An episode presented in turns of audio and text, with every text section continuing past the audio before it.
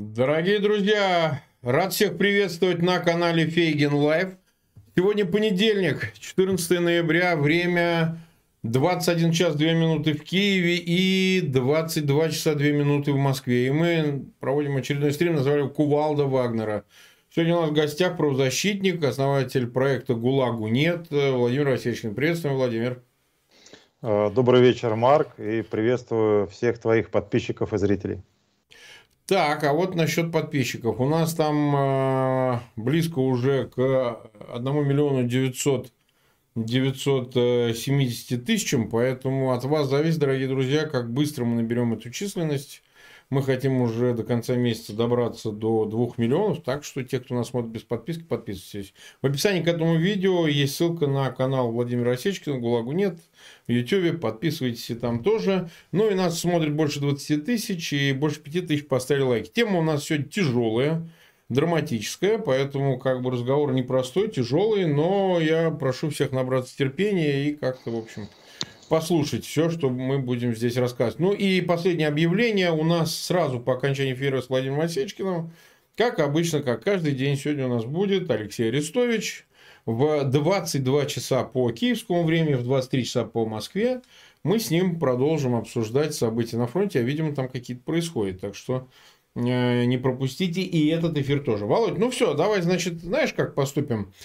Тут надо разделить тему на две части. То есть, э, с одной стороны, это само событие, оно понятно какое. Вот мы видели его последствия. Многие даже не видели и не э, искали интервью э, Евгения Нужина, значит, до того, как мы увидели запись, которую выложили в паблике ЧВК «Вагнер», ну, близкий им канал, понятно, что это они, значит, ну, как-то, в общем, это мимо прошло, вроде пленных много, а тут такое, кувалды разбивают голову бывшему заключенному, причем, надо сказать прямо, мы с тобой посвятили эфирам о заключенных не один, пару-тройку, но мы все это подробно обсуждали.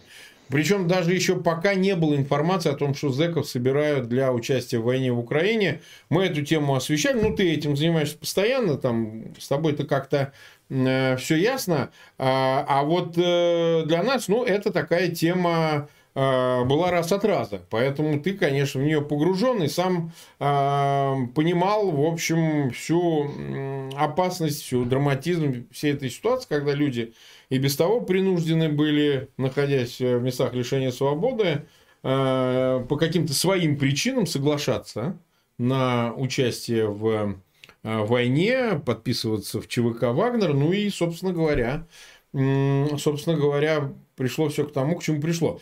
А давай начнем вот с чего. Все-таки про ты, я так понял, уже с сыновьями с его пообщался в эфире, правильно?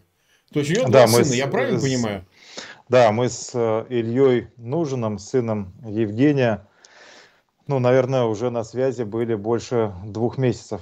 То есть, как только он попал в плен и первые... Ах, вот так, то есть, ты до еще с ним?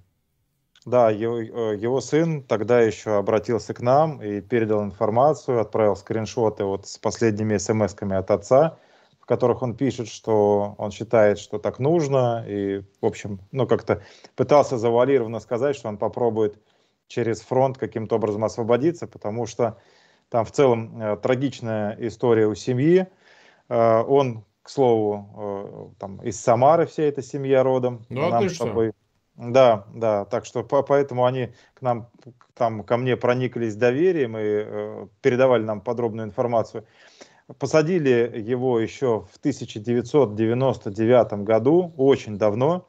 Mm. Он работал когда-то в милиции, во внутренних войсках, и обвинили его в убийстве. Была какая-то криминальная разборка, его посадили. И дальше, э, вот в 2003 году его осудили почти на 25 лет э, лишения свободы в колонии строгого режима. Вполне могли и пожизненный срок назначить. И вот в момент, когда его арестовывали, э, его детям было буквально там 3 и 7 лет. Соответственно, и дети росли э, всю жизнь без папы. Папа был для них только вот изредка в письмах из колонии строгого режима. И вот последние несколько лет он периодически выходил на связь. Э, последнее время он отбывал наказание в колонии номер 3 УФСИН по Рязанской области для бывших сотрудников правоохранительных органов. Да, это известная колония, кстати, там. Да, пытался оттуда э, сбежать, э, потому что огромный срок, там больше 20, там четверть века. а, маленькие дети, семья. Его поймали, обратно вернули, добавили срок лишения свободы и нарисовали вот такую вот красную полосу в личном ну, деле. Да, склоне, и да. Э, бирка, с которой он ходил в колонне, была тоже с красной полосой. Поэтому, когда, конечно, Пригожин с его сообщниками приехали с тем, чтобы рекрутировать заключенных, было понятно, что этот человек действительно даже по документам оперативного учета проходит как склонный к побегу, и вполне можно было ожидать того, что он, конечно, как только появится возможность, рванет. Вот. Дальше, соответственно, Евгения и других осужденных посадили в автозаке, отвезли на аэродром, военные самолеты Ил-76 Министерства обороны Российской Федерации, их уже перекинули на э, оккупированную территорию Украины, где дальше они прошли вот, процедуру так называемого там, слаживания, боевой подготовки, и э, кому-то дали в руки оружие, вот. А Нужину э, никто э, никакого оружия не доверял, потому что понимали, что он в любой mm-hmm. момент может э, сбежать. И э, его использовали как физически развитого, крепкого для ночных вылазок, для того, чтобы собирать с поля боя э, раненых э, и убитых. И вот в одну ночь они выходили с другими заключенными, бывшими теперь уже заключенными на тот момент под контролем надсмотрщиков и инструкторов вот этого незаконного вооруженного формирования ЧВК «Вагнер» и вернулись обратно, принеся несколько тел убитых. А э, на следующую ночь, как только появилась возможность, он через поле ушел и пришел на позиции к украинским войскам, где и сдался в плен. То есть это сразу, чтобы было понимание того, что его там нигде врасплох там не застали, когда он был с автоматом, с гранатой стрелял, а это человек, который пошел издаваться. Вот. Вот такая история. Так, так а, у нас сегодня будет еще включение в течение часа, но мы продолжим обсуждать. А, значит, э, смотри, получается, Просто у нас э, собеседник, он из Киева, и поэтому сейчас решает вопрос, там свет везде отключают. Да, там и, э, значит, я не хочу его объявлять, потому что а вдруг сорвется. Ну, света нет, ну, просто разбомблено. Вот, смотри, значит, получается что? Значит, он сознательно хотел перейти э, к украинцам. Ну, понятно, что в России его ничего хорошего не ждало, это понятно. То есть, я правильно понимаю, оружие ему не давали, он не совершал никаких преступлений на территории Украины? Э, на момент, пока он содержался в плену, я так понимаю, что в одном из э, СИЗО Украины, за все это время э, каких-то доказательств того, что он был причастен к какому-либо там выстрелу в сторону украинцев, уж тем более там убийству, у правоохранительных органов Украины не было. Вот. И, соответственно, насколько я понимаю, никаких обвинений именно связанных с там, причинением тяжкого телесного вреда или убийствами украинцев ему не предъявлялось. Поэтому, mm-hmm. да, э, собственно говоря, и это и позволило ему э, поднимать тему того, что он хочет воевать за Украину, э, и он действительно этого, это хотел делать. С ним встречались и украинские журналисты, и блогеры. А Долкин с ним встречался, Володя?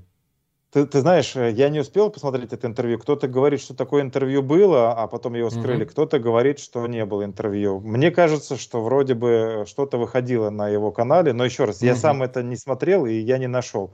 Вот там другой канал есть, э, там, э, который называется "Ходят слухи". Вот они сделали, вот журналистка Рамина, она сделала с. Я знаю Рамину лично, да. Да, она с ним сделала. Она со мной большое... делала интервью. Она, в общем, такая, в общем, специфически ну вот она с ним сделала большое интервью, э, и как раз э, вот его там набрало какие-то рекордное количество просмотров, там 8,5, по-моему, миллионов просмотров интервью с Евгением Нужиным.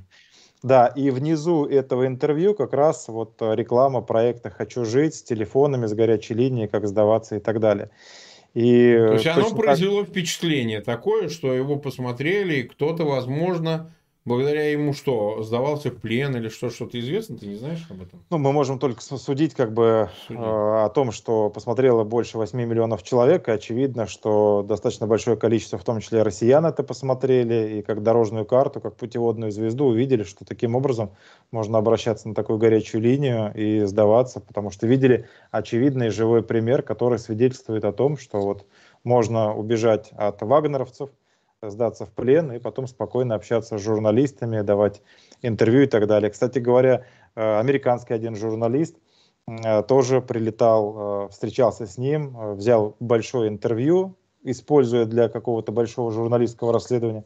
И мы с ним сегодня созванивались, он тоже был в глубоком шоке от произошедшего, потому что, ну, как бы пока он в октябре общался с ним и брал интервью, но никаких э, настроев там и желания обмениваться и возвращаться не было. Наоборот, э, нужен давал очень такие резкие интервью, хлесткие комментарии, отпускал целый ряд эпитетов нелестных в адрес Пригожина и Путина. А ты сам знаешь, эти два ну, очень да, обидчивых, обидчивых человека – они очень остро реагируют на нечто подобное и каждый раз пытаются отомстить всем, кто про них что-то говорит нехорошее. А погоди, а он вел какие-то социальные сети? Потому что я вот видел у себя в ленте в телеграм-канале, мне скидывали, я их, кстати, отобрал, мы их можем показать.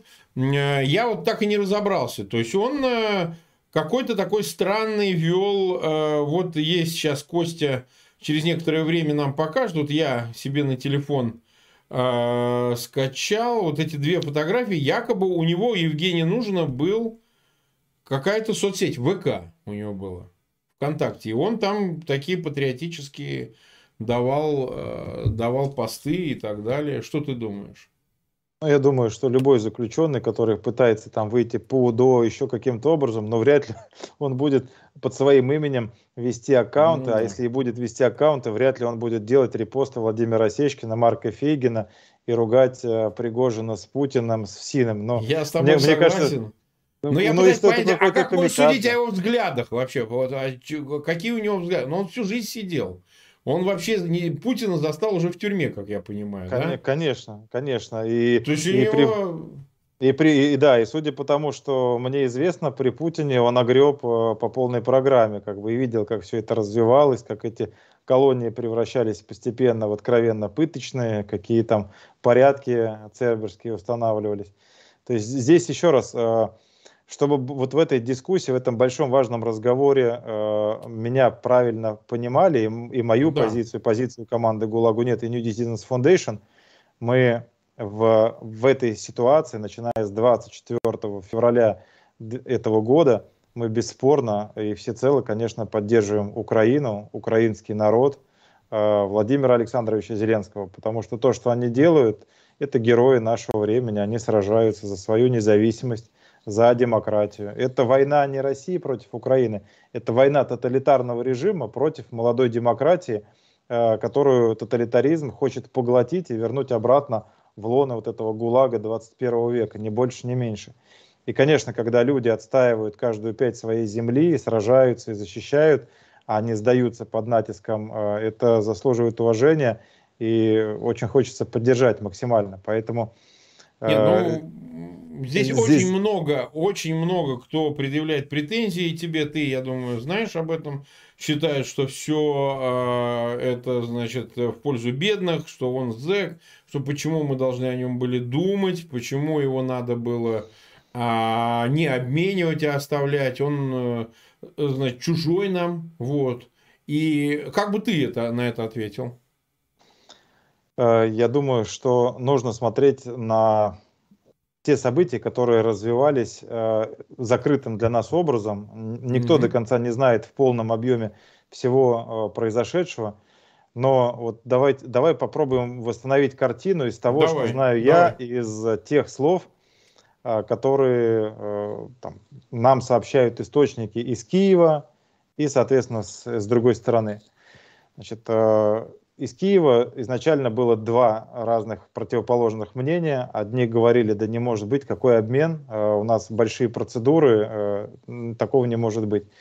Э, другой человек говорил, нет, это был обмен, и, к сожалению, там вот конкретно за Нужина выставляли там 20 к 1 буквально, и ставили условием, что если этого человека не будет в листе обмена, то и обмена никакого не будет, а будет вплоть до расстрела пленных. Э, значит, дальше с каждым... Ну, с каждым российская ча... страна могла так сделать, это мы да, понимаем. Да, с, с, с каждым часом э, ситуация менялась, и вот еще раз, вот тот человек, который говорил про некий там заговор, что что-то пошло не так, он оставался в меньшинстве, а все остальные источники, с кем я э, говорил и перепроверял информацию по разным направлениям, так мягко скажем, я могу сказать, что да, действительно получается, что был обмен, но это был нестандартный вот, э, обмен, которые были, проходили как раньше, вот российская сторона, украинская сторона. Там был какой-то хитрый, замысловатый обмен, э, где с той стороны э, был вот то самое незаконное вооруженное формирование ЧВК Вагнера, где был Пригожин с его бандитами, и где они ставили достаточно жесткие условия, по сути дела, как террористы, которые взяли там в районе там Бахмута э, достаточно большое количество пленных, э, и там длительные бои были, э, потери были с двух сторон огромные. И вот они какое-то количество людей захватили, и дальше, я так понимаю, что шел обмен, и они начали шантажировать, что если вы не пойдете на наши условия, эти люди будут просто расстреляны. Вот, поэтому здесь в данном случае, э, опять же, меня сегодня заверяли дважды, что Евгений нужен Э, давал э, добровольное согласие на обмен, что якобы вот есть какой-то там бумажка с его подписью, mm-hmm. там бумага с его подписью, и чуть ли там его там второй раз не, не переспрашивали на эту тему. Честно скажу, э, пусть уж на меня этот источник эм, там не сердится, не обижается, я не верю этому. Я не понимаю, как, как можно при здравом уме, при рассудке да, э, вернуться в Россию. Да. Быть, да, вернуться в Россию, тем более зная, что ты там наговорил, наделал, и зная, что тебя может ждать э, расправа очевидная. То есть, я, я честно скажу, если бы это действительно было так, э, например, там, да, там, доп, допустим, там 10-20% вероятность, что это действительно так, тогда просто достаточно было бы опубликовать короткое какое-то небольшое видео, где вот тот самый Евгений Нужен скажет всем, что да, я понимаю, что, скорее всего, меня там ждут э, дикие репрессии, но я готов отдать свою жизнь, чтобы помочь хотя бы этим Украине. И тогда мы понимаем, что мы бы его причислили к какому-то лику подвижников и страдальцев, и, и, и да, как бы сказали ему спасибо, и все бы до конца дней вспоминали добрым словом, потому что он, по сути дела, пожертвовал собой. Я до конца не верю в это, во всю историю. Я думаю, что э, все выглядело, наверное, несколько иначе. Вот. И здесь э, вопрос у нас нет никакого морального права предъявлять претензии Украине. Э, э, это вот чтобы просто уважаемые украинцы, которые там некоторые пишут вот достаточно такие жесткие комментарии, я их уважаю, я принимаю их мнение, но они должны понимать, что здесь вопрос про процедуру, про права человека, про право человека на жизнь, и если э, было задекларировано, что существует программа, которая гарантирует сохранение жизни и не обмен, вот, э, тогда как бы эта программа должна работать. Вчера и сегодня у меня были очень серьезные э, диспуты, споры с целым рядом юристов, которые мне разъяснили с украинской стороны, что речь шла, вот когда Владимир Александрович Зеленский говорил и гарантировал что-то в конце сентября этого года. Речь шла про э, военнослужащих регулярной армии, про тех, кого э, признают комбатантами, э, участниками законной армии.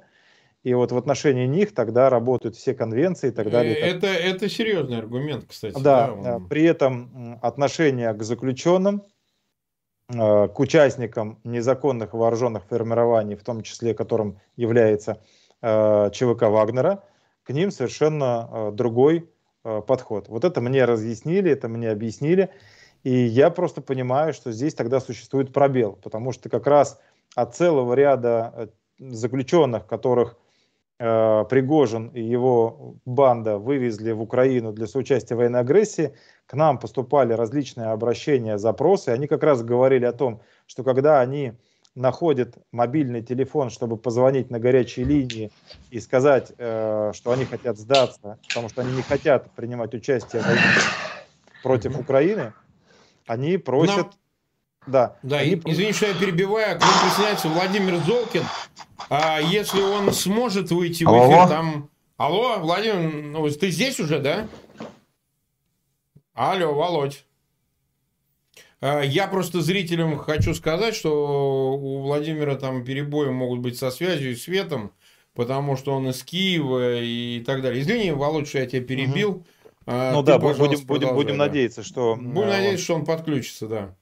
Да, что он подключится. Так вот, э, и здесь в данном случае ситуация такая, что э, обращаются люди, прям поток людей, и рассказывают о том, что ну, не хотят эти заключенные воевать против Украины. Они покинули пыточные застенки, и они хотят э, сдаться.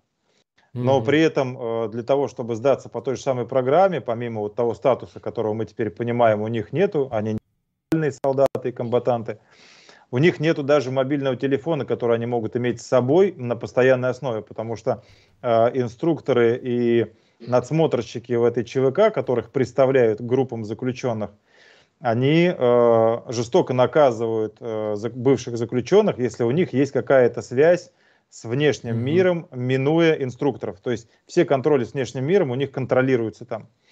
И э, один из них нам сообщал, что в соседнем подразделении, где он находится, э, эти инструкторы даже пальцы кому-то отрезали за то, что у них был мобильный телефон. Поэтому э, здесь существует огромный вот этот пробел, где, с одной стороны, мы знаем статистику, что из колоний СИН России э, в зону боевых действий отправлено более 20 тысяч осужденных, около 5-6 тысяч принимают участие в боевых действиях, еще около 14 тысяч проходят процесс вот этого так называемого там боевого слаживания и подготовки, и их будут перевозить туда. И получается тогда вот э, эта история про пробел, а что нам делать э, с этими заключенными, которые э, не хотят воевать против Украины, но в то же самое время, получается, юридически не защищены, не защищены и пока не могут подпадать вот под эту программу э, там, сдачи в плен э, с безопасностью и так далее.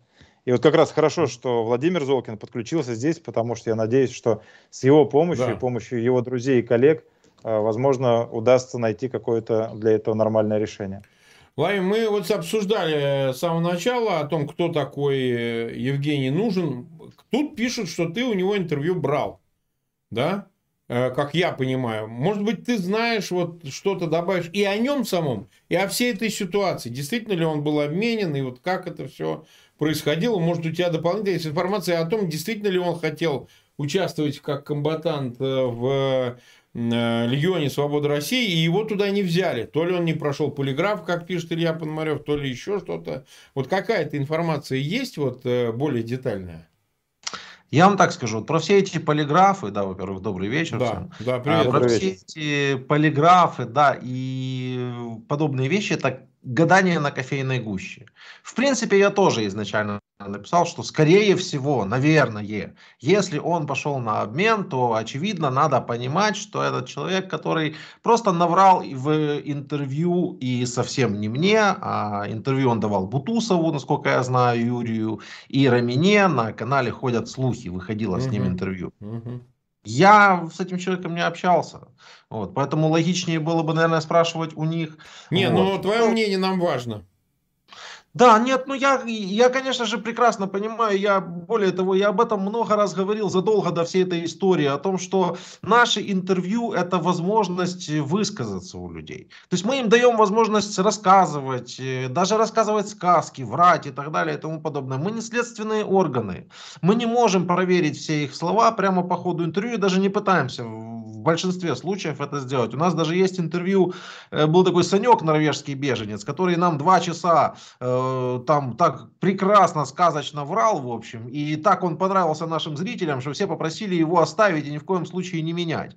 А, но потом мы приехали с ним, э, сделали дополнительное интервью, где задали ему несколько острых вопросов, и за полчаса стало ясно, что этот человек все это время нам просто врал. Поэтому есть следственные органы, которые дополнительно проводят э, беседы с этими всеми людьми, в, в том числе и полиграфы. И ну, надо понимать, что этот человек, который 22 года до этого отсидел, мне не хочется, знаете, клеймить человека, что если он там отсидел, значит уже все, значит уже на нем э, надо ставить крест. Нет, ну здесь просто достаточно много ходок и за, за достаточно тяжелые статьи. Более того, у него еще и нашли э, пропутинские какие-то взгляды, да, которые mm-hmm. он высказывал ранее. И я так предполагаю, что для этого человека наговорить то, что ему было выгодно в данной ситуации, не составило никакого труда. я думаю, более того, что это интервью он воспринимал как последнюю соломинку, за которую он хватался. Потому что он понимал, Но что ему если... же дали это интервью сделать, понимаешь? Все-таки это следственные органы, наверное, решали. Это спецслужбы решали разрешить ему выступить на таких каналах. На этот вопрос я не могу ответить, кто, кто разрешил там делать это интервью или не делать его. Вот. Я же еще раз говорю, я с этим человеком конкретно не общался. Мгм. Журналисты находят разные способы для того, чтобы пообщаться с теми или иными людьми. Мгм. Ну, я понимаю, Возможно- не, я понимаю. Да, ну, кто, кто дал Рамине там разрешение или кто дал Юрию Бутусову разрешение, мне это неизвестно. Ну, Понятное дело, что есть, например, Министерство юстиции у нас, э, которое заведует всеми там заключенными. Возможно, там ему дали, я, я даже не знаю, где проводилось это интервью. Возможно, да, им дали, идите поговорите. То есть, если кто-то дает разрешение, например, журналисту поговорить, это вовсе не означает, что они будут цензурировать все то, что там сказано было на этом интервью, Мгм. или будут направлять, что говорите, что не говорите, с кем говорите и с кем не говорите. Они сделали это интервью ровно таким, каким оно у них получилось, вот по факту. А дальше получается такая ситуация, что были люди, которые ему ну, вчастую поверили просто. Все, вот, вот он сказал правду. Ну, а я, например, не верю практически никому из них. Вот у меня за 500 Мгм. интервью было десяток, например, пленных, которые я могу дать ссылку и ну, с относительно легкой душой сказать, да, эти люди были искренними. 10 интервью из 500. Я могу сказать, что эти люди были искренними. Остальные все нет, они выдумывают, они юлят, они придумывают, они боятся говорить и так далее и тому подобное. Вот. В случае с этим человеком, я еще раз говорю, я думаю, что он как за последнюю соломинку хватался за это интервью э, для того, чтобы остаться в Украине. Но, э, опять-таки, я ставлю под глубокое сомнение, что он собирался воевать за Украину. Мгм. Вот, э, вот прям вот, вот прям под сильно глубокое сомнение. Скорее всего, я думаю, что он собирался просто э, раствориться в толпе украинцев при первой же удобной возможности. Ну, а дальше, а дальше все то, что он делал раньше в своей жизни. Э, Одна из ходок, кстати, за побег. Если человек смог убежать э, с мест лишения свободы, то для него придумать как бы сказку о том, что он, он, он очень любит Украину, для того, чтобы потом опять-таки убежать, я думаю, это тоже не такая большая проблема. Но я ни на чем не настаиваю, и я не говорю ничего однозначно, просто потому что это все... Не, ну мы обсуждаем, мы это и обсуждаем для того, чтобы разобраться, не потому, что мы там э, изначально занимаем какую-то позицию, мы разбираемся для того, чтобы, ну как, они ему, по-видимому, они его действительно убили, они, так сказать, ему шарахнули этой кувалдой, и как бы это хотим, мы не хотим, это все равно будет обсуждаться. Это Вообще всё не равно- сомневаюсь в том, И- что они и, это сделают. Они Вообще это сделали, да. И мы, для нас, э, для меня-то важнее, какая, что из себя Россия представляет. Извините, кувалды-то ему не в Украине долбанули по башке, правильно? Его, значит, никто кувалды не долбил, он вышел, дал интервью, а кувалды ему грохнули свои же. Вот о чем речь. Ну, а Нам интересно... была такая, помните? Ну, А конечно, ну, понятно. Так сейчас То есть хуже. даже. розгами, розгами россиян уже били, в данном случае палками резиновыми. А сейчас начинают уже по чуть-чуть окунать в горящую смолу в виде Ну, кувалд. да. И все. Знаете, Ну да. если позволите, я просто Да, хотел давай. э, э, да, э, короткую ремарку добавить, что все-таки, да, вот э, я внимательно послушал, и, э, да, Владимир, наверное, правильно говорит, что он пытался э, схватиться за эти интервью, да, вот Мгм. как за последнюю соломинку. То есть получается, что все-таки он прекрасно понимал, что он не хочет возвращаться, если он хватался за какие-то соломинки и пытался остаться. И здесь я еще раз говорю, мы сейчас как бы не на суде, э, не на судилище, чтобы какую-то оценку выносить, но получается есть пробел. То есть если люди покидают, там, неважно, там, можно ему доверять, нельзя, можно его отправлять в какой-то легион там и куда-то или нельзя. Получается, что нужно думать над каким-то международным механизмом, которому нужно подключать, конечно, не только Украину, но и Европу, и весь мир. Что делать с теми, кто вот так вот, как нужен, приходит и говорит, ребят, я не хочу с ними воевать, ну, вы, например, вы мне можете не доверять, потому что я не идеальный, я вот в колонии сидел и так далее. У нас сейчас таких, э, сейчас тысячи, а вполне возможно, что там через месяц э, будет там 10 или там 15 или 20 тысяч человек таких воевать. Что мы с ними будем делать? Какой вариант мы даем им выхода, если они понимают, что воевать против Украины это подлость, это коварство, это военное преступление, они в этом не хотят Мгм. соучаствовать. Но должен быть какой-то выход. У нас там сейчас мы давайте не будем клеймить нужно, а давайте подумаем о тех, кто жив и кто хочет покинуть. Я их не хочу обелять. Да, но не все э, те, кто соглашается ехать в ЧВК Вагнера, конченые мерзавцы, которые наслушались пропаганды и хотят убивать украинцев. Есть те, кто хотят просто покинуть пыточные застенки, где их могут бить, насиловать, пытать, убивать, где их заставляют работать на промзоне по 6-7 по дней с раннего утра до позднего вечера. И вот какой для них должен быть выход, вариант? Потому что если они будут убегать с риском для жизни, а потом их будут обратно обменивать и возвращать, но их просто точно так же, сколько мы еще будем с вами смотреть видеороликов с этой кувалдой, когда может быть, нам достаточно одного этого видеоролика, чтобы понять, что нужно продумать какой-то механизм. Я сейчас, еще раз, это не претензия, это вопрос. А что касается ну, вот объединения да, пусть... усилий, да, да. чтобы угу. это все не переводить э, в какой-то, как знаете, э, да будет срач, чтобы у нас не было этого всего. Здесь общая точка как бы сборки, мне кажется, объединения наших усилий, при том, что у нас разные позиции, могут быть разные взгляды на все, мы не одинаковые, не однояйцевые близнецы. Но Э, здесь нужно объединиться и нужно добиваться от международного сообщества э, признания НВФ ЧВК Вагнера э, террористической организацией, террористической структурой. Конечно. Евгения Пригожина, который использует, то есть если подтверждается, что они таким образом жесточайше расправлялись, убивали людей кувалдами в Сирии, делали то же так самое. Это известная вещь, это про Сирию вообще открытый публичный Если эпизод. подтвердится, что они брали каких-то военнопленных и ими шантажировали для обмена, угрожали расстрелом. Значит, нужно тогда поднимать вопрос, и Пригожина со всем его вот этим вот листом тех, кто входит в это так называемую ЧВК, хотя это не частная военная компания, а такой филиал ГРУ Министерства обороны, Нужно их объявлять тогда террористами и в отношении них вводить совершенно другие санкции и так далее. И с теми, кто с ними сотрудничает и их поддерживает, тоже нужно тогда разбираться антитеррористическими методами, а не просто там обсуждать что-то в, блоге. Но это на, на мой взгляд. Володь, тебе слово. Да, спасибо большое. Я, во-первых, ну, полностью согласен с последним тезисом, да, по поводу объединения усилий, по поводу того, что что-то с этим совсем нужно делать. Не очень в это верю одновременно, да, сразу же скажу, потому что действительно и по Сирии все их зверства международное сообщество давно знает, и никто как бы ничего не делает. Но хотел бы вернуться к первому тезису о том, что он э, все-таки не хотел возвращаться в Россию. Э, ребят, проблема в том, что, ну, наверное, четверть всех, кто приехал сюда, вообще-то не хочет возвращаться в Россию. Mm. Вот, э, это раз. Два. Э, по поводу боязни, боязни именно возвращаться в Россию, а, так это, наверное, уже не четверть, а процентов 99, что они боятся.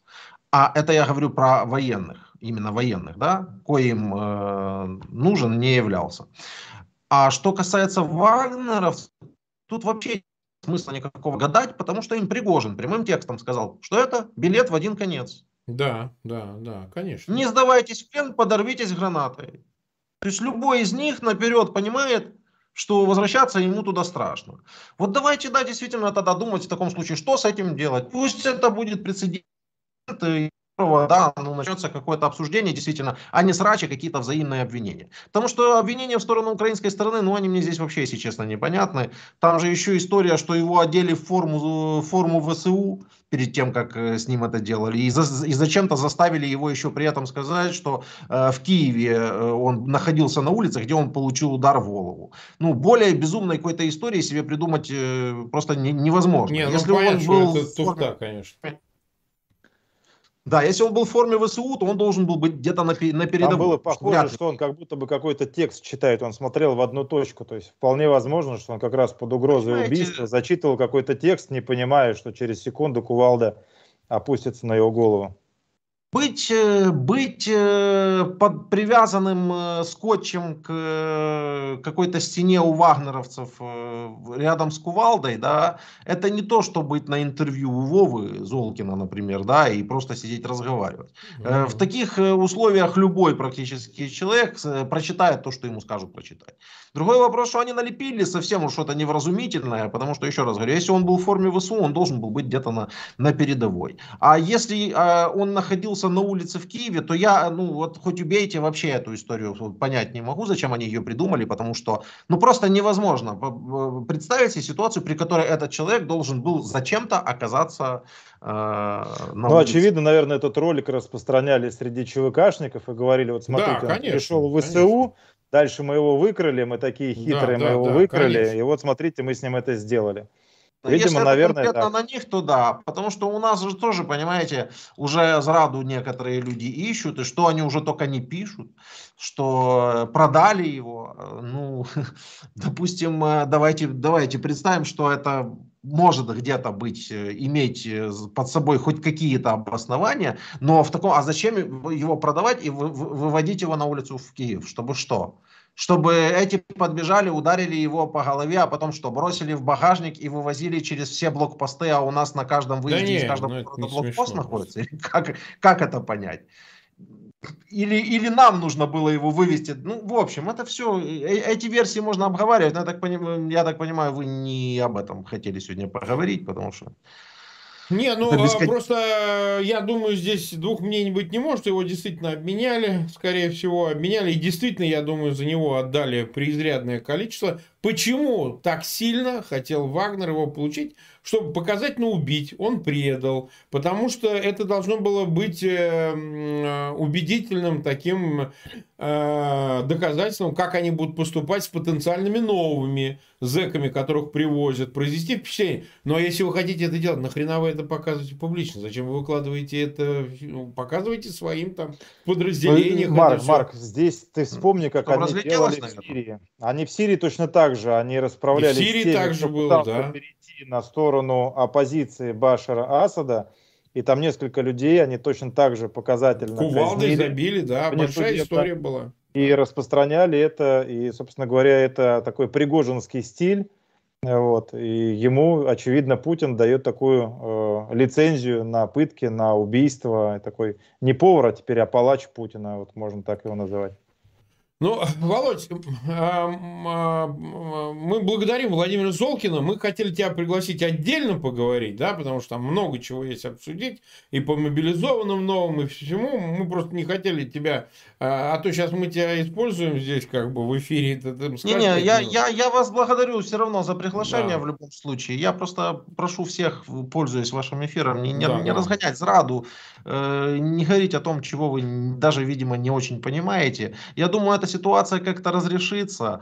Э, в принципе, правильная версия, и я ее изначально тоже написал о том, что да, я склоняюсь, что я не исключаю, да, и наиболее логичная здесь версия, что все-таки где-то, наверное, была история с обменом. Но мы не знаем пока. Давайте пока Детали что подождем знаем, для да. того, чтобы, да, для того, чтобы это все как-то разрешилось. А вот по поводу того, что говорит Владимир, да, действительно, это прекрасная площадка для обсуждения, что делать дальше и как быть с этими людьми, потому что те, о ком говорил Зеленский, и те, о ком говорил о программах «Хочу жить», это речь о военных, ну, о, о комбатантах, которые обозначены э, международными конвенциями. Что делать с такими людьми?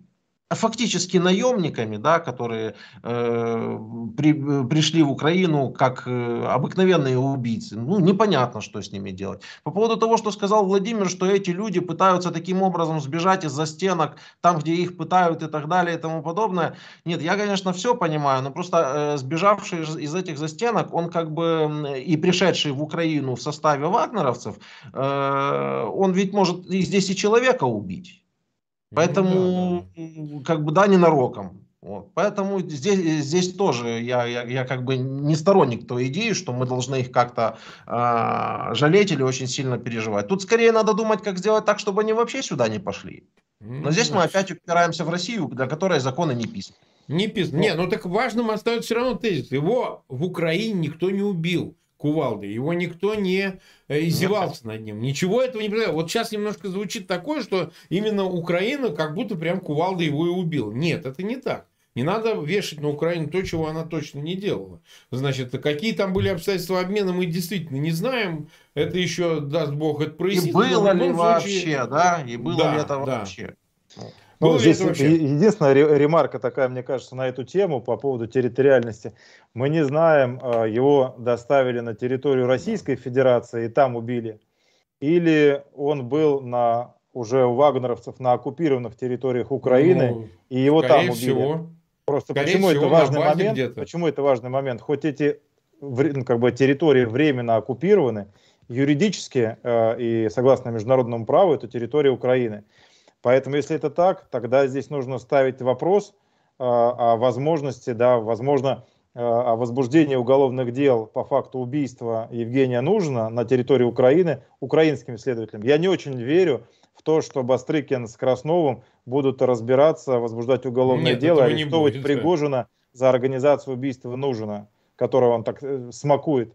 Вот. В это я не, не очень верю. Хотя допускаю, что вполне возможно со временем когда-нибудь эта папка с компроматом ляжет в основу обвинения, и мы увидим, как Пригожина в наручниках увозят на пожизненный срок лишения свободы со временем. Все может произойти в России, нельзя ничего там, э, там исключать. А вот если это произошло на где-то прилегающих районах, и обмен произошел и были переданы э, вагнеровцам там, которые сейчас, ну, юридически они находятся на территории Украины, тогда, возможно, здесь есть шанс хотя бы украинских следователей на эту тему провести расследование, э, если преступление совершено на их территории, хотя прекрасно понимаем мы все с вами, что у них сейчас работы выше крыши и без этого ЧП. Да. Спасибо, ну, Марк. Ну, да, спасибо, Володь. Да. Покидаю вас. Да, да спасибо, раз. спасибо. Володь. Свяжемся тогда. Да, да свяжемся. Доброго вечера. А, вот смотри, а, Володь, мы сейчас в эфире, нас 103 тысячи, почти 104 тысячи смотрят, 23 тысячи поставили лайки. Я напоминаю зрителям, пожалуйста, ссылки на этот эфир размещайте в своих аккаунтах в социальных сетях и группах. Обязательно также подписывайтесь на канал Фейгин Live, на канал Гулагу нет. Мы, кстати, поставим ссылку и на канал Владимира Золкина. В описании там оно небольшое, но, надеюсь, поместится. А, там количество знаков ограничено. Ну и мы уже 40, э, почти 2 минуты в эфире, у нас еще есть время. Вот смотри, еще один такой блок, который имеет смысл обсудить, это а, на твой взгляд, э, как изменилась роль вообще ЧВК Вагнера? Мы же назвали Кувалда Вагнера а кувалды и в переносном, и в прямом, как получается, смысле, за эти 8,5 месяцев войны. То есть, многие констатируют, что, там, не знаю, Пригожин превратился в монстра. Он и без того был, так сказать, так вполне себе, да, надутенький. А теперь это прям чуть ли не э, заместитель Путина, что называется, да. То есть, э, такое широко он начал шагать то есть он и, и почти 40 тысяч имеет э, в ЧВК Вагнер, который воюет. Вроде все или не все, но воюют. Зеки. Он, значит, публично через день заявления какие-то выходят, а то и каждый день. Открывает центр в Петербурге, гигантское здание, значит. Собирается тут в регионах что-то подобное же делать. Ну, в общем, наезжает там на губернатора Беглова, требует его вообще за госизмену привлечь и одновременно на Минобороны. Ну, то есть, такое ощущение, что просто отпоясавшийся вообще э, персонаж, который получил то ли большие полномочия, то ли сам решил в игру сыграть такую, на, значит, э, рискануть. Вот. Человек, он дикий, человек, он лютый. Вот э, как ты на это на все смотришь? С чем это связано и куда это ведет? Какие, так сказать, у него перспективы по части обретения э, какого-то политического веса, еще чего-то. Что ты думаешь? Это плохо закончит. Ну, давай сначала все-таки посмотрим на э, психологический портрет Евгения Пригожина. Наши эксперты его хорошо изучали. Это человек, который прошел через застенки, э, получил длительный срок лишения свободы. Э, сидел он э, точно не каким-то криминальным авторитетом, а в весьма и весьма униженном положении. То есть он После на низком освоб... статусе был, я правильно понимаю? Да, совершенно верно. Э, после освобождения э, этот человек, то есть еще в момент, э, пока он находился в колонии, он понял, что единственный вариант ему с его физическими, интеллектуальными данными и так далее, связями около нуля, единственный вариант это дружить с товарищем-оперативником, с тем, чтобы каким-то образом выжить, сохраниться, как-то более-менее Э, сидеть в комфортных условиях и так далее. Насколько мы знаем, э, после его освобождения и дальше уже вот его там карьера вот этого там какого-то частного бизнеса и так далее, эта вся история была связана так или иначе с бывшими и с действующими сотрудниками э, правоохранительных органов Санкт-Петербурга и Ленинградской области. Mm-hmm. Вот. Этот человек, который мы, скорее всего, предполагаем, что он даже был негласным агентом, и на контракте нет, был. Нет. Вот. Ну а дальше как бы пошли, соответственно, любимые темы у ФСБшников, у КГБшников, какие-то кафе, рестораны, места встреч, где э, какие-то там микрофоны куда-то вкручиваются, что-то кому-то там подсыпается и так далее, где-то какая-то видеосъемка проходит. И так получилось, что вот у большей части агентов, вот которых, ну, например, мы сейчас опрашиваем, многие сейчас убегают из России, там, сдавая своих кураторов, сдавая систему и так далее. Это в ближайшие дни мы опубликуем интересное интервью с тем, кто убежал уже в сторону Америки, как бы работал на Северном Кавказе на ФСБ. Вот они все, э, э, да, находятся в таком в унизительном по отношению к кураторам положении. И он, собственно говоря, тоже, он всю дорогу, он никогда не чувствовал себя человеком, который расправлял плечи. Он всегда был под кем-то. И если мы посмотрим с тобой на тех же там Ротенбергов и там Тимченко, Ковальчуков, те достаточно, скажем так, на равных были с Владимиром Путиным и шли за ним вверх, их активы росли в гору. И это, по большому счету, знаешь, такие, ну, можно сказать, белые воротнички. Mm-hmm. У них есть адвокатские большие конторы, они умеют отмывать огромные денежные средства. Это вот такая вот высшая каста путинских олигархов. А был при этом вот э, тот, кого там, там Евгений Пригожин, кто-то его там Пригожка называл, который поди, подай, принеси, выполни какое-то левое поручение, там, проплати какой-то там заказ, что-то такое связанное с криминальным миром в силу того, что он когда-то был э, вот этим зэком, человеком в телогрейке по, по имени ЗК. И к нему всегда, и у Путина, и у путинского окружения к Пригожину было отношение пренебрежительное. И даже если бы он очень сильно хотел надуть щеки, с учетом его вот этого бэкграунда прошлых mm-hmm. лет, ему не светила никакая позиция ни министра, там, ни директора ФСБ, ни генерального прокурора, никого, при том, что он готов был там облизывать с утра до вечера Путина, прислуживать ему и по любому щелчку или взгляду налево или направо организовывать там какие-то внесудебные расправы, нападения и так далее. Дальше э, мы понимаем, что когда вот этот созрел план в голове у Путина по поводу э, прихватизации, захвата восточных земель Украины, вот этот геополитический проект, который они начали с 2014-2015 года развивать, для этого понадобились какие-то вот эти самые незаконные вооруженные формирования, потому что законных оснований отправлять туда в полном объеме там, подразделения, там, ГРУ и так далее, ему бы не дали, иначе бы он сразу встрял на те самые санкции, с которыми он столкнулся в 2022 году. Поэтому ими была разработана вот эта схема создания э, формально независимого вооруженного формирования, которое создается под эгидой ГРУ на базе 10-й бригады спецназа ГРУ э, в э, Краснодарском крае на территории Молькина Сейчас вот еще одна ЧВК базируется на базе 16-й бригады ГРУ Министерства mm-hmm. обороны в Тамбовской области, так называемый ЧВК «Редут» и так далее.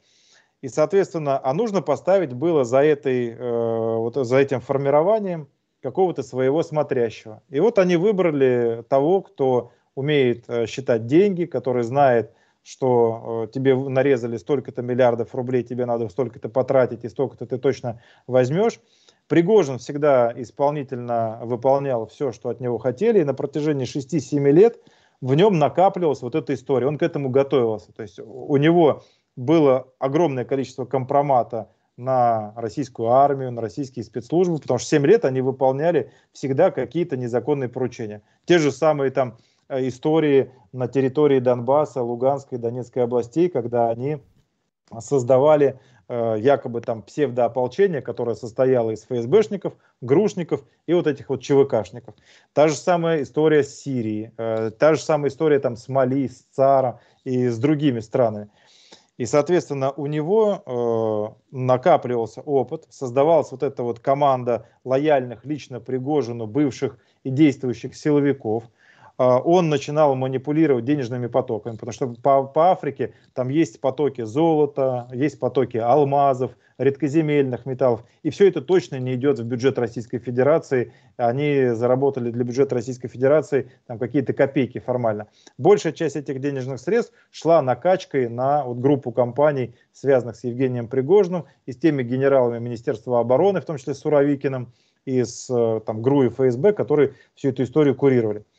И вот эта война. Война стала для Пригожина неким социальным лифтом, э, который ему позволило через несколько месяцев после войны надевать то майку, то коричневую курточку, и на ней, чтобы у него болтались, как у Брежнева, там целый ряд, там три да, звезды героя там, России, так называемых ЛДНР.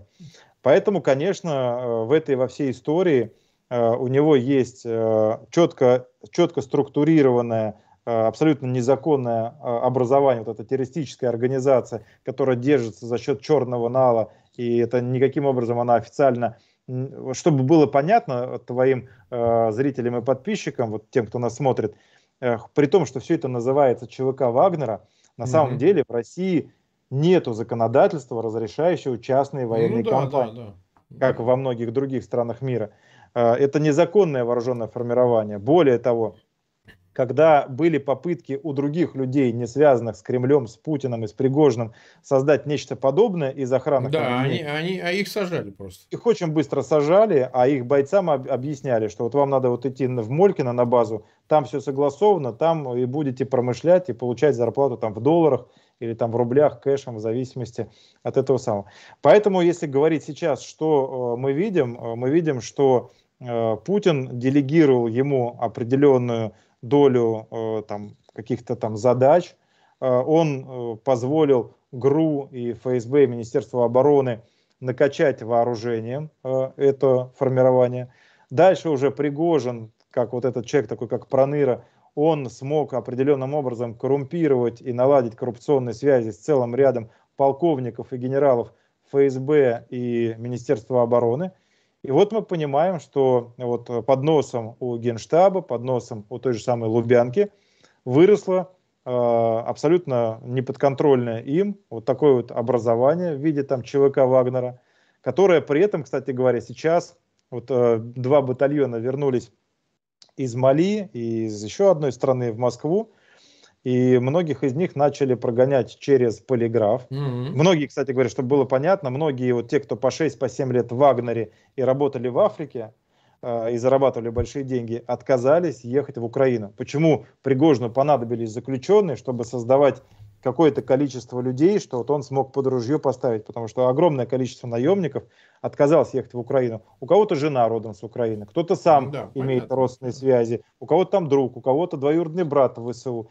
и так далее. И вот с ними начали сейчас э, проводиться беседы и опросы с полиграфом в штабе в службе безопасности ЧВК Вагнера на тему того, в случае э, определенных ситуаций, готовы ли они к участию во внутренних э, делах внутри России, готовы ли они применять автоматическое оружие и минометы на улицах Москвы и московского региона в случае необходимости и получения таких заданий.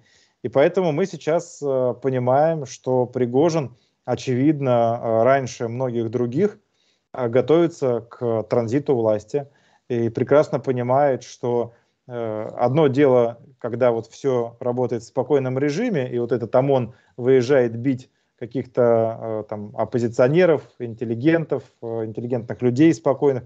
И совсем другая история, если этот ОМОН Конечно. увидит, как в центре Москвы образовалось пару тысяч подготовленных головорезов, которые до этого практиковались в Сирии, в Мали, в Царе и так далее, и так далее. И у них будет четкая дорожная карта и социальный лифт, что мы приходим к власти – и вместо тех, кто там прозябает в Госдуме, завтра вы будете, потому что вы за эту самую родину проливали кровь в целом ряде стран, э, там у вас есть целый там ряд этих там черных, красных крестов, ЧВК Вагнера и так далее. Поэтому допускать этот сценарий как бы вполне возможно. И поэтому неважно, сколько у миллиардеров э, в России 2022 года денежных средств э, в списке Forbes на их счетах, Угу. Для России 2023 года будет важно, э, если у тебя мощная служба безопасности, и сколько людей ты сможешь поставить под ружье. Потому что очевидно, что как только э, что-то произойдет с Владимиром Путиным, и он в какой-то определенный момент не проснется, дальше жизнь и Кадырова, и Пригожина, ну, по большому счету, она не будет стоить и ломаного гроша, если они силой не смогут удержать власть и взять ее еще больше.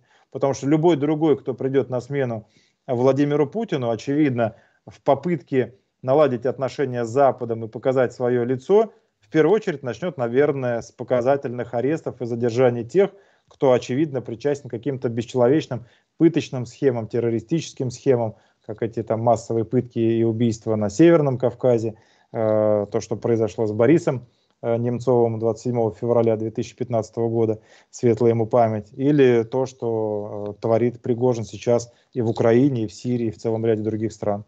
Поэтому да, они боятся, и они хотят спасти свои жизни. Для них это не вопрос даже получения четвертой или пятой звезды на пиджаке. Это вопрос в том, кем они будут через 2, 3, 4 года. Да. Значит, у нас остается буквально 3 минуты до следующего эфира. Мы сейчас покажем одну ссылку, которая прям напоследок э, буквально... Не, э, вот она, эта ссылка, это какое-то издание, которое мы до конца не понимаем, что это за издание. Называется euro.ua.com. А она зашла, сейчас ее обсуждают в некоторых пабликах, в э, соцсетях, в Твиттере. А как Пригожин киллеров в Европу для оппозиционеров набирает? Исповедь наемника. Значит, тот, кто хочет, он найдет эту ссылку, прочитает интервью анонимное э, с якобы одним из отказавшихся киллеров э, Пригожина в Европе. Я так понимаю, что это украинская община ведет этот сайт. Пока непонятно ничего, возможно, это какой-то и подставной сайт, не знаю. Я не утверждаю ничего, но вот он тут рассказывает, этот э, несостоявшийся киллер Пригожина, о том, что Значит, среди целей, вот это самое интересное, которое видит Пригожин, э, значит, и вот я прям зачитываю. Э, вы почитайте сами, но вполне реально задает вопрос журналист, но пока не доказано. А если доказано, по вашим словам, на кого покушение готовился, озвучьте конец. Конечно, озвучу, отвечает такой несостоявшийся киллер, потому что я-то отказался, а другого найдут. Пускай крепко бережется, детей своих прячет. Речь о Владимире, это Владимир Осечкин, правозащитник во Франции живет. Я его раньше знать не знал, но мой парень, он чуть старше сыновей объекта, не в папу пошел, прошаренный того же Навального смотрит и вот этого самого Осечкина. Переживает за все.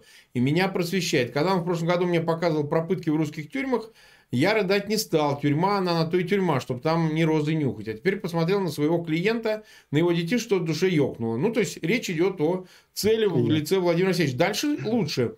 Вот дальше журналист спрашивает, вы показали себя настоящим человеком, но нужно ли идти до конца? Есть сведения, кого еще путинский режим готовится устранить? И дальше ответ.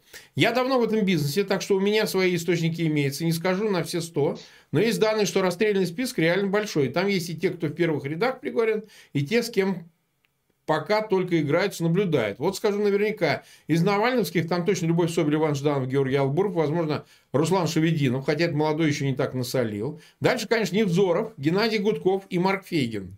Еще их очень бесит Сергей Гуриев, Борис Акунин, Олег Тиньков, Чулпан Хаматова, и, но эти заметы ввиду в европейском понятии, так что, возможно, пока их не тронут. Ну и так далее.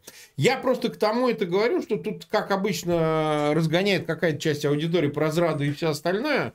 Я очень советую, так сказать, не горячиться, потому что на самом деле все куда серьезнее, и, так сказать, не место и не время, сейчас уже его нет, все это обсуждать, но мы посвятим этому как-нибудь очередной следующий эфир, а пока у нас на этом все, приходите на следующий эфир. Володь, спасибо тебе огромное, у нас уже одна минута до следующего эфира, я думаю, что мы с тобой к этой теме вернемся, подробно поговорим. Спасибо тебе большое.